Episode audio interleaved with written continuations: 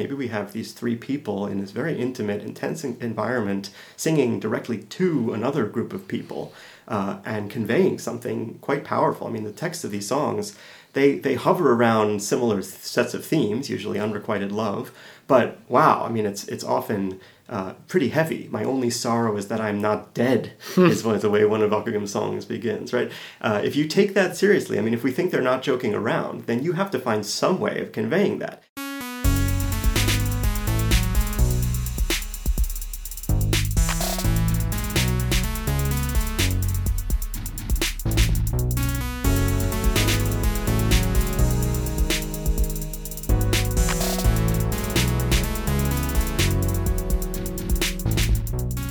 If you're someone who cares a lot about, say, Beethoven, there are things that you know for certain, what Donald Rumsfeld used to call known knowns.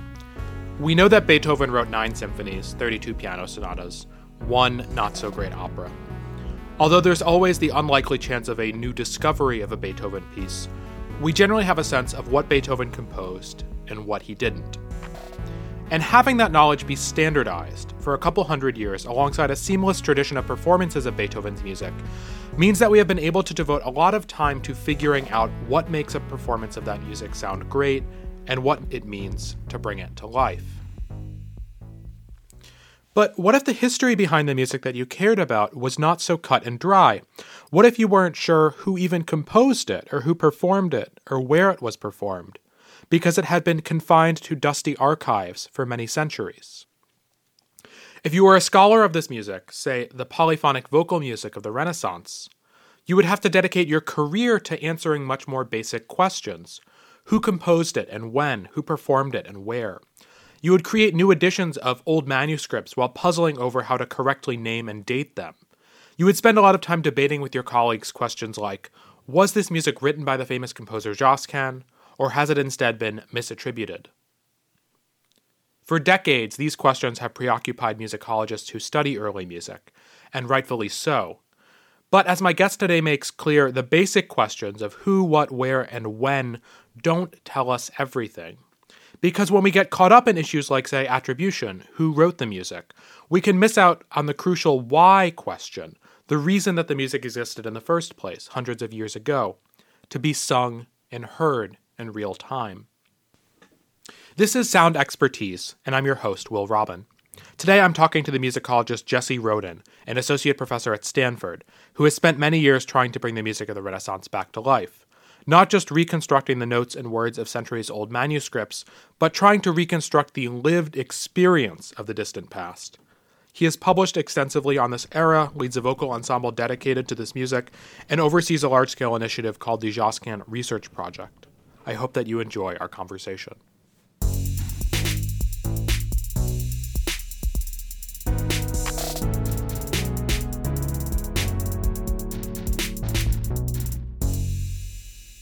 I've been reading some of the work you sent me, and one of the really fascinating papers that you you sent makes use of martial arts manuals and and cookbooks from the 15th century to kind of make some interesting points about music from this period. Why martial arts manuals and cookbooks to talk about Renaissance music.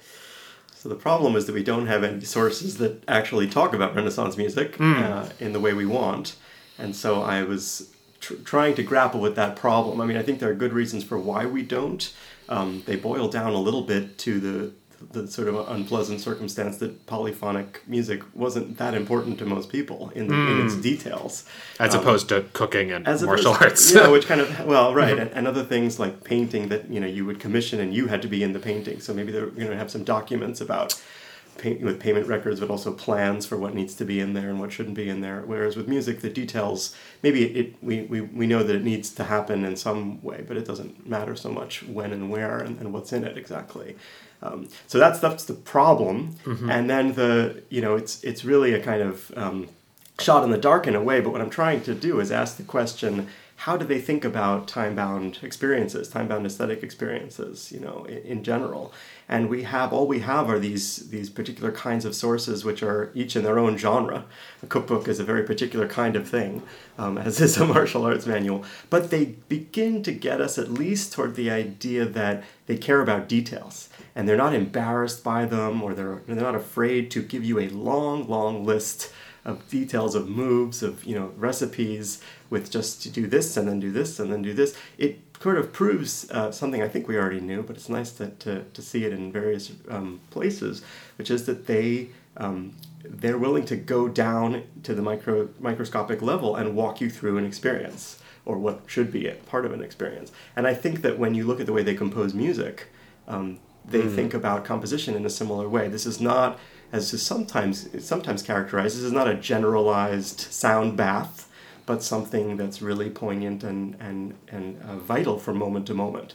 So it's sort of the background for the kind of argument I want to make. And so, I mean, in a in a way, I guess a score is kind of like a cookbook, in that it is a set of instructions, right? But what you're feeling is missing from the kind of documentary record in this period is really a sense of how people experienced this this music. That's right. That's right. I mean, first of all, the analogy only goes so far. Right. I sure, try to sure, be very sure. careful Yeah. to, to point that out. but it is. But it's there's something there. Um, yeah, they don't tell us that. What we have in the, by way of comments are generally from from outsiders to the practice, folks who who show up, lay people who show up and say things about how sweet it sounds, how angelic heavenly voices, which is all very nice, but it's it's almost useless mm, at the it's level. so generic that it doesn't. Yeah, and then when you get into the styles and the pieces and the genres, and you realize that wow, they're working so hard. The composers are, and presumably the performers are working so hard from second to second, minute to minute, to make these very dramatic, I would say, very um, gripping experiences, and you can see that in the musical language. Um, how do we get, get access to that? And so, who are the kind of main composers that you're engaging with in when you talk about this kind of aesthetic experience that's happening in, in the 15th century, and what are the kind of main genres that they're working on? Yeah, so I mean, the, the most uh, famous composers, going sort of one generation to the next, are Guillaume Dufay, Johannes Ockeghem, and Josquin des Prez. Those sort of cover the, the long 15th century, mm-hmm. as I would call it. Um, but actually, in, in recent years, I've tried to cast as wide a net as possible, doing a lot of anonymous music and a lot of music by composers whose names aren't as familiar. Um, across the, the major genres, which are polyphonic mass, settings of the, the ordinary of the mass, um, motets, which is a grab bag of a genre that includes all sorts of Latin texted, Latin texted sacred music, and songs. Mm. Um, above all, French songs, chansons, which are uh, overall in this period uh, in, in a series of fixed poetic forms that have uh, associated musical forms.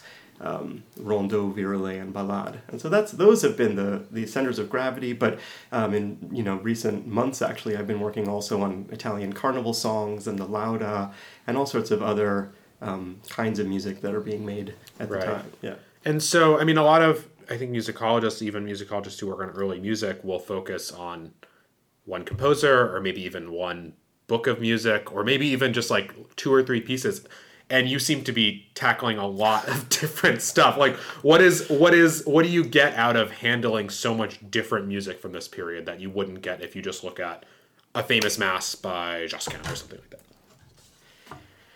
well, it's it's extremely daunting for one thing, sure. and humbling because you realize how how as a field, I think it's fair to say we're we're really not there yet. Mm. Um, and that was my feeling writing my Josquin book actually that it was just the beginning of wrapping our arms around these styles, thinking about how one composer interacted with other composers in the same institution, how their styles intersect or don't intersect. Um, so in a way, it's that same question, but uh, in a broader frame because I think there are certain stylistic norms that cut across these genres. Um, there's a certain world that they inhabit. I mean, and that world evolves over the decades, of course.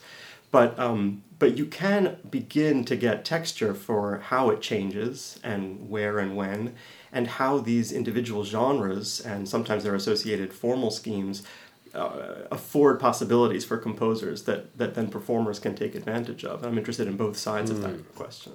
And so, kind of back, I want to talk more about the, the this big project that you're kind of working on now. But backing up a little bit, like, how did you get into all of this music from a scholarly perspective? Were you someone who sang this music growing up? Like, how did you kind of immerse yourself in this world and decide you wanted to you know, spend the rest of your life researching it? It's a, it's a great question with a strange answer, um, which is that I didn't grow up with it at all. I grew up with a huge amount of music in my ear and singing a lot of music, even in choral situations, but not with this stuff. And it was very late, really, as an undergraduate at UPenn, that I discovered this music.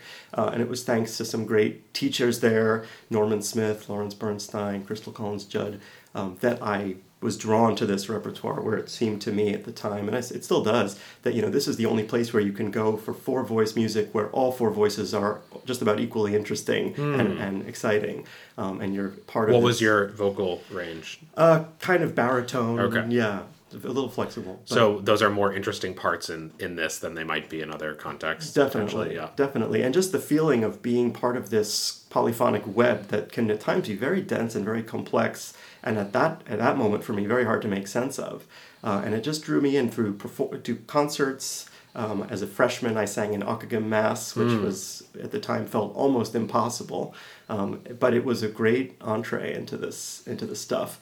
And just through luck of, of studying with some of these, these wonderful people I mentioned, I found myself in a graduate program at Harvard and, and uh, getting deeper and deeper into the world, thanks again to, to other faculty I came into contact with.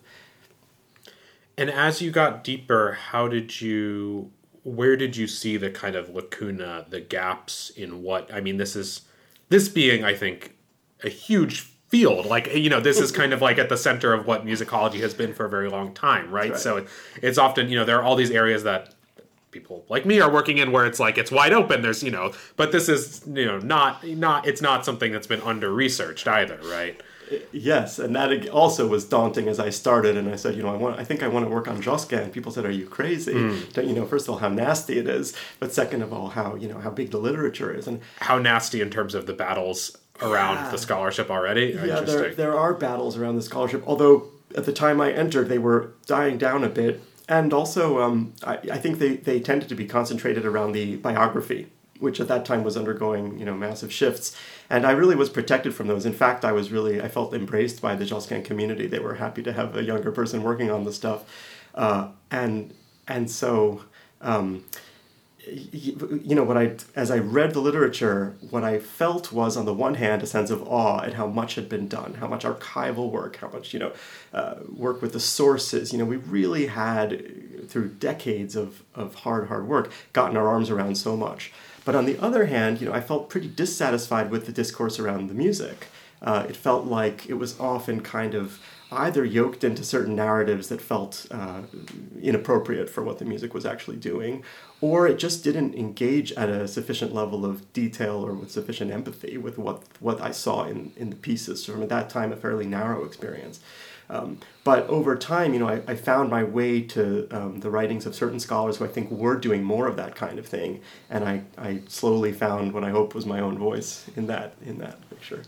And so when you talk about engaging with the music, I mean, part of it is obviously, you know, spending a lot of time with these scores, but you, you also write about this idea of kind of music as, as a lived experience. What does that kind of mean to you and how does that kind of relate to what, what you're trying to do in this in this and your other projects? from the very beginning, the way I learned this stuff was to was through a, various means, but it, it, involved listening to recordings on repeat. Mm. I would take the commuter rail from Philly back to New York, where I lived, and I would listen to a Kyrie twelve times before moving on to the Gloria. Crazy stuff. Um, it involved playing the pieces into finale, you know, pieces that weren't recorded maybe in real time to kind of hear the piece as it build up as I entered the voices singing it myself, singing from notation, getting together with others, sort of score study, every method I could find to kind of get into it because it seemed like this was singer's music. This was music that wants to be heard and that has a kind of drive and life to it that um, to some extent I heard in the recordings, but to some extent I felt needed more work.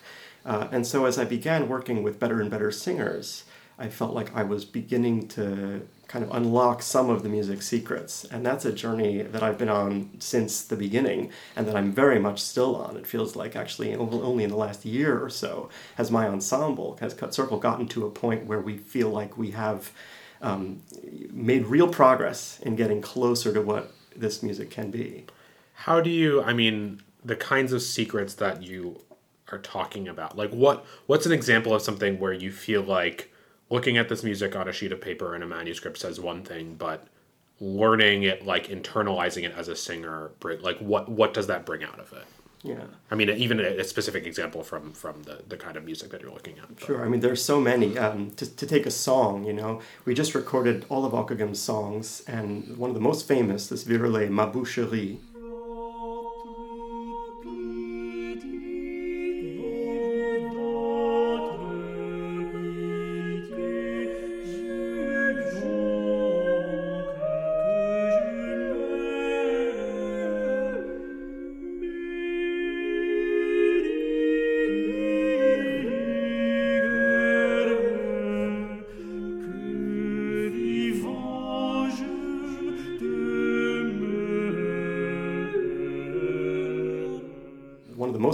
This Virelai Ma Bouche Rit, mm. uh, is this stunning thing. Um, and there are many recordings, and some of them are lovely.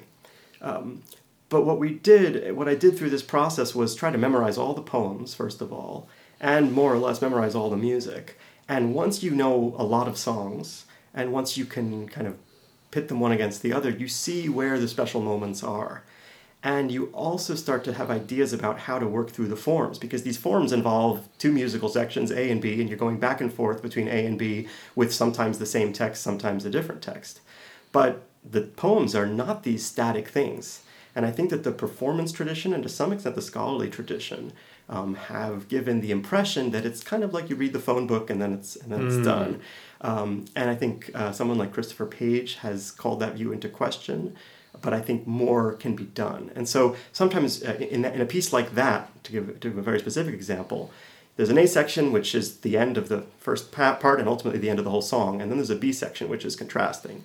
And when you get to B, there's a change of mensuration sign, one of these obscure symbols that, that tells you something about the meter, but also the tempo.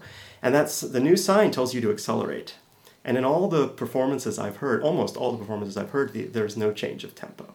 Interesting. So just by kind of taking on board this basic notational information and singing it that way, you realize that wow, there's a huge change of character in the poem, and lo and behold, that is that comes across with dramatic dramatic textural change, change of tempo, change of affect, and then when you go back to the A section with new words, it's this it, the drama is increased because the contrast is that much greater.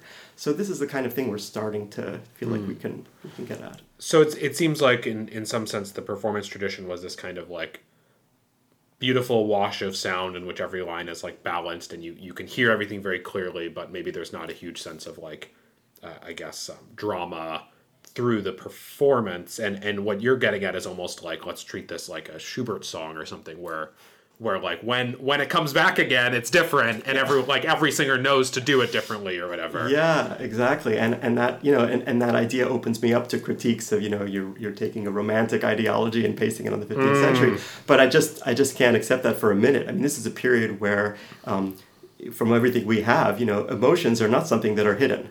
Emotions are out there. Um, and the you know the, the, the Anglican choral tradition mixed with sort of some sort of uh, uh, well some version of bel canto technique have res- resulted in this sound that uh, really built up by the English choral tradition the 1980s and following I'd say that did a lot for us you know I don't want to knock that because the Tallis scholars for example showed us how shimmeringly beautiful it can be mm. how it mm. can be in time and in tune and pristine and you can hear everything and without that I don't know that I'd be here at all um, but I do think there's this tendency to sort of map on this generous church, church acoustic onto a repertoire that even sacred, even sacred music was often sung in side chapels in pretty intimate settings, right? Um, the choice of tempo, vo- timbre, vocal technique, uh, all those things come together, um, combined with just what we see on the page, I think, to invite a very different reading, one that's much more engaged. If it's a song, we're talking about the words, we are setting it is setting a text, and I think just the sources by themselves indicate that the singers would have had those texts basically memorized and the music mm. too. So, what are the kinds of sources? I mean, besides the scores, what are the sources that help tell you that are kind of driving your direction in terms of how you you interpret this music? So, so some of it is what we don't have, right right mm-hmm. so we, we, we the more you know about the bel canto technique and its origins the more you realize that it probably doesn't apply to music this far back. Uh, and so all the things that voice teachers tell you to do, drop the larynx, create all this space, make this rounded sound, uh, chances are low that they would have done that with any regularity in this period. So what happens when you do the other thing and when everything, like the instruments of the time, are is forward and uh, the placement is forward, the larynx is up, it's, you're singing a little bit like we speak. Hmm. And um, suddenly, final sonorities ring in the room in this totally different way.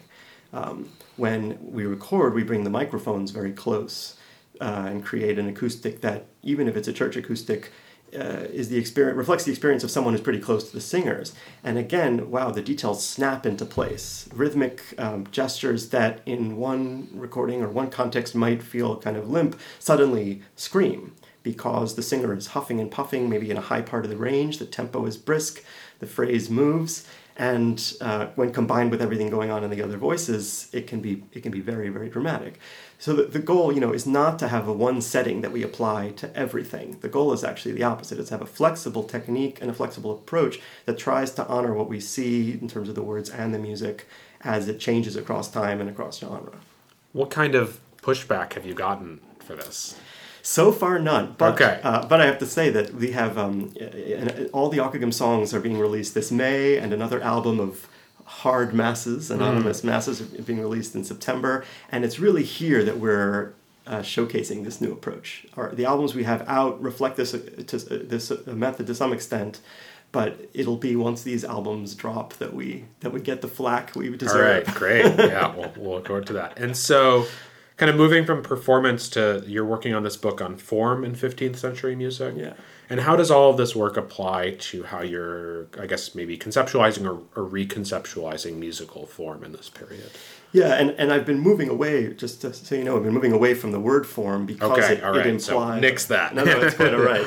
Um, but it implies a certain kind of. It, it's hard to get away from a certain sort of stasis you see in the mm. word form or like architectural form or something like that because I'm precisely interested in, in the experiential quality. You know, the question of the book is really how does the music work and how does it work in time? Because I think in the 15th century, composers start, thanks to um, features of the style that have coalesced uh, in the early decades of the 15th century, they have a, a new toolbox and they start to create dynamic shapes um, where processes of intensification can happen over several pages, over a 35 minute mass cycle, for oh, wow. example.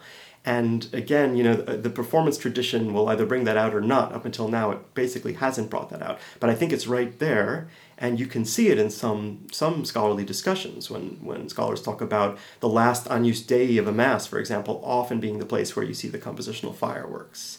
That's a great example. Um, how does the composer get there? What's happening not only in the voice that's quoting some chant, but what's happening in all the other voices to bring the piece to a conclusion. And oftentimes, what I see is um, one form or another of of hugely contrastive aesthetic. Right? It's not always about intensification, but it is about moments of a higher or lower energy level and, and getting between them in really interesting ways.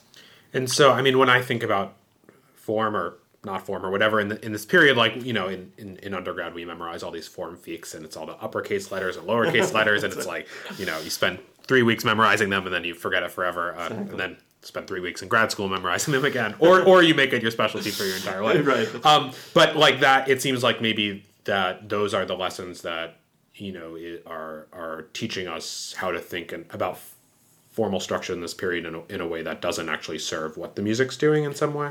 Right, exactly. And it's like the example I mentioned before, you know, the getting your A's and B's straight is a pain in the neck by itself and it's so abstract and even on the page of a modern right, score right. it's so abstract. Um, but if you pick up the the songbooks that we have and you look at the way they're organized, all of a sudden that makes it a little bit more real. And then if you if you think about what it would take to get from those books to a performance and you realize I'm actually going to have to memorize more or less all of this because it's just the information isn't laid out in a way that invites sight reading. I have there are words I have to sing that don't fit under the notes.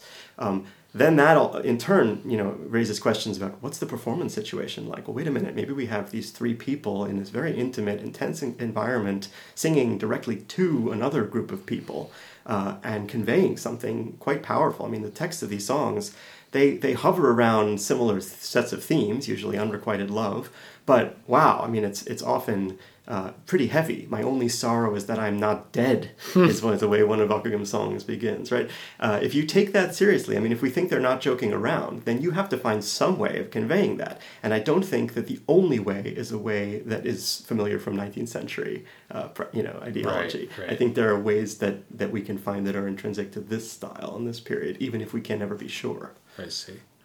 And it's, I suppose, shaping all of this has been the Josquin Research Project in a way. So, what what is the Josquin Research Project, and how did you kind of develop this?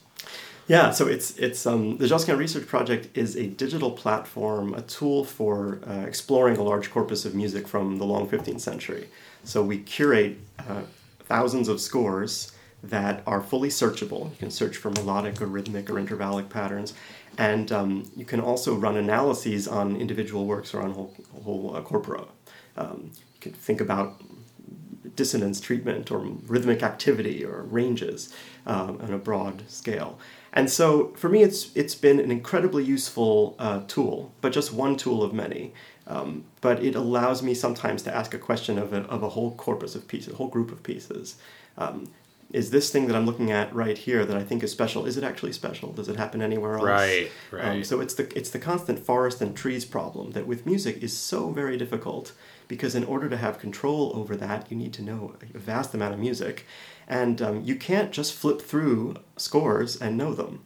Not, e- not even a little. You can you can answer one very small question that way, but if you want to have the pieces under your belt, you more or less have to spend lots of time with them. So I do all of that, as do many of my colleagues. But this this tool lets you reach even deep, deeper, or ask mm. different kinds of questions of a larger corpus of pieces. And so it's almost, I mean, it seems like what you're, again, like the Schubert analogy, like there are a hundred and blah, blah, blah Haydn symphonies. And so, but everyone, like you can look at one and tell if a minuet is weird or not, right? And that's because everyone knows that music, even if they don't know all 104, four. Um, they at least can like slice into it and kind of like know the structure of sonata form and know the structure of uh, a theme and variations and then say Haydn's doing something weird here, or like, or this is like the most straightforward version of it. And, but we didn't have that really for this period and is that is that kind of I think that's right. Yeah. I think we don't have that. I think individuals among us have that for slices of the repertoire. Mm. I'm one of those people, but but I think that um, having that sense of the whole is really challenging when just getting to the point where we can perform it plausibly at all took so much so much work. Uh, we there are tons of music that's not recorded, that's in editions that are uh, well, some that's not edited at all, others that are in editions that are hard to work with. Um, one of the things the Josquin Research Project does is present all the music in the same format. We use unreduced note values, which means the note shapes you see on the page are one to one with the ones in the manuscript. I see. And and that means that while there's a you know a, a one week learning curve to get used to the idea that the whole note gets the beat, once you're over that, you can compare everything and it's apples and apples. So again, you know, trying to sort of cast a you know a wide net and um, take in a lot of different kinds of music to get your arms around it. That's still the goal for the discipline that we haven't reached. And I mean, you, so you mass all this data. I mean, it seems, I guess it makes sense where there's like you're dealing with the kind of like the big data thing, but also the big data is what yields like makes the individual piece more interesting or compelling or you can like figure out what the indi- what's going on at the individual level too right? That's right. And and to be honest with you mo- most of those observations that i make come from my own experience not from the digital tool. Right. It's but not the, like you're you're like have some equation that tells you what pieces yeah. Exactly. On the contrary i think the, the digital tool and i say this a lot can be misused. You know you can find something that's a false positive you can make terrible interpretations based on it if you want to um, no you have to also take the time to learn the repertory it's but it is a powerful uh, tool to, to add to what you already know, to cause you to ask questions you didn't even know you had, um, to point out things that, that probably the composers didn't know were there. Um, you know, if you ask Josquin, so do you use more of ascending, passing tones of this kind or of that kind? Um, you know, once you got around the conceptual issues, I, he might not know. Um, or do you use more passing tones than La Rue? Are you kidding? But if we can know the answers to those questions, we can start to separate composers and styles. Yes, it's useful for questions of attribution, but it's useful for all sorts of other questions about style that, that orbit around those. So, I mean, for folks not super familiar with Josquin as a figure and in kind of the history of this, I mean, attribution has always been a, a core question, right? Like, is this piece by Josquin? Is this piece by the Josquin? Is there a the Josquin? Like, can you kind of break down that history of, of that issue and how the Josquin research project might help with it or not deal with it at all? Or yeah, Right. Yeah, I mean it's it's a problem because Josquin was so famous for so long. He's more or less the first composer whose fame outlasts his death by a long time, and also the composer who reached the height of, of his fame right at the moment when music printing, polyphonic music printing, takes off. So he's in the right place at the right time and benefits from this in all sorts of ways, but it, it creates big problems down the road. So there are more than 300 pieces attributed to him, and if you kind of take a hard nosed musicological view where I say, all right, well, I need sources that have a piece with his name on it from his lifetime, Sure. and I have hopefully multiple sources that seem independent from one another that both have his name on. If that's my corpus of absolutely secure pieces, pieces where we're as sure as we can be, um, then the problem is that you have 50 something of those and more than 300 in total. everything else. Okay, Um, yeah. And the and the Josquin community has wrestled with this over a long period. Um, oftentimes by just sort of trying to knock one or one one piece out of the canon. Um, it turns out this piece we thought was Josquin isn't, Right. Um, which has been useful, but a little you know the process has been a little bit piecemeal. Um, meanwhile, you know, research has proceeded apace, and there are new findings uh, all the time that actually help us get our get our arms around it. I think overall, actually, the problem isn't as bad as it's made out to be. We have this core corpus of solid pieces. There's a there's a corpus that hovers on top of that that's pretty good. That's you know we can feel pretty good about. Then there are a whole lot that don't have a prayer. You know that are published way after his death uh, in one peripheral source uh, or maybe a kind of piece that's attributed to another composer in many sources and Josquin just once, kind of by accident, you can rule a lot out that way. And so when you get down to it, there are definitely probably a few dozen hard cases, um, but it's not this um, ho- horrible monster that it's sometimes made out to be. And indeed, we can develop on the basis of the secure pieces a very clear, or at least um, very uh, sophisticated view of, of Josquin's style, which again I think is getting better all the time as we're able to say a little bit more about how his style changes over time and the different places he worked. And I think now we're at a point where this question is, course, not answerable, it never will be, but where we can do pretty well and where we can we can put forward a fairly coherent picture of the composer and his music, and also where we can tell a pretty interesting story about his posthumous reception, because the view that the 16th century, the mid 16th century had of Josquin is not the same as the historical Josquin. Their view is already very skewed in interesting ways, um, and both of those are worth our time. How does all of this work, both the kind of assembly uh, of resources like the Josquin Research Project, but also kind of how you're reconceptualizing this music, shape how you teach this music, and, and kind of what your dialogues have been with your students around around this? Yeah, I think I think one thing is that I try as much as possible to bring the students in. I remember the feeling as a student, and it wasn't the fault of my professors, it was sort of the fault of the literature and the way the scholarship works in general. The feeling of it being so hard and so far away. How can I ever master this? Where do you even begin? Right, you listen to things, you like memorize some facts, but you like don't get to immerse yourself. Yeah, what does Brus BR nine one two six mean? You know, and so as much as possible, I try to um, demystify and clarify. Um, and increasingly, what I what I have done is um, take the approach of having them actually make music. You know, when I teach notation, we sing. That's our main activity. We sing and then we extract the rules from what we've done. But if you start with something you know, it's a whole lot easier to master the rule than if you're mastering it in the abstract and then trying to apply it to a piece you still don't really know. Uh, and so that approach has has overall been been very uh, satisfying. Um, I'm also trying in my courses to to broaden outward to embrace as much of the kind of 15th century experience as possible. Um, so we, we just did a concert where we were lucky enough to sing directly from a 15th century Florentine chant book Oh, wow. and we made the, the theme of the concert Florence itself. So we sang carnival songs and laude and all these pieces, all this music that would have been sung in the streets of Florence and in sacred spaces and beyond. Um, last uh, term, I taught a, a really wild course which is about medieval feasting, where we meet in the Stanford farm and we cook medieval recipes every week.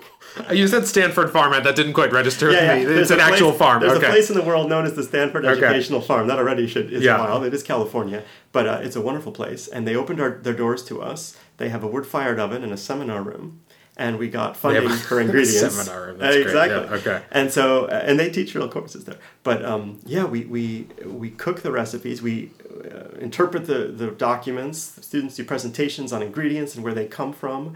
We talk about music, but we also talk about visual culture, poetry, politics, gender. I mean, you can't escape these issues. Um, and, and so it you actually start to get quite a lot. It's a feasting is is an area where you know it's it's multidisciplinary no matter what whether you like it or not. And so we hear from food historians, art historians, Wow. uh, all different sorts of people, and even take the course up into the present because we have to deal with what it means to cook today, issues of sustainability in the environment.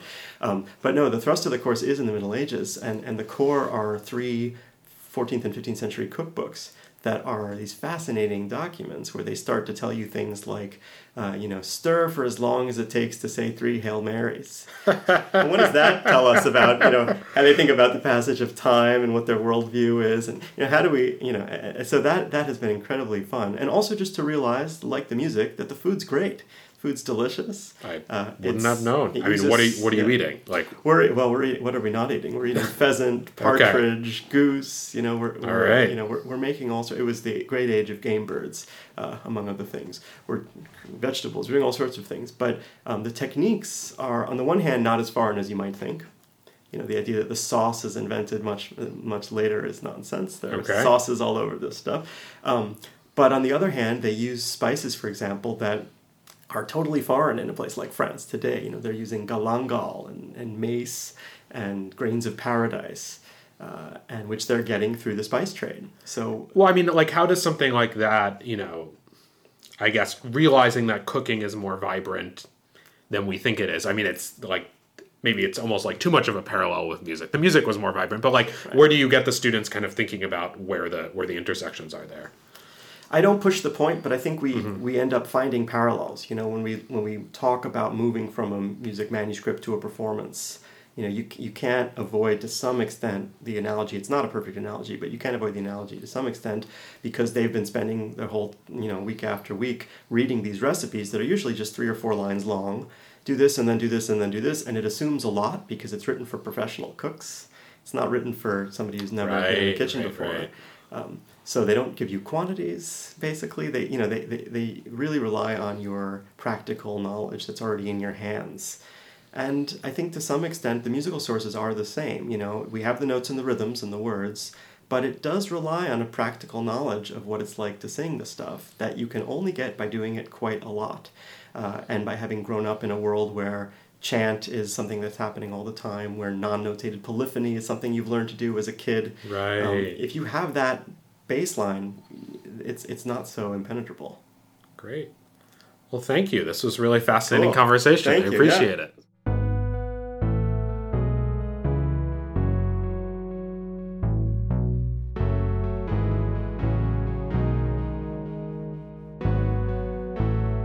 Many thanks to Jesse Rodin for that great talk.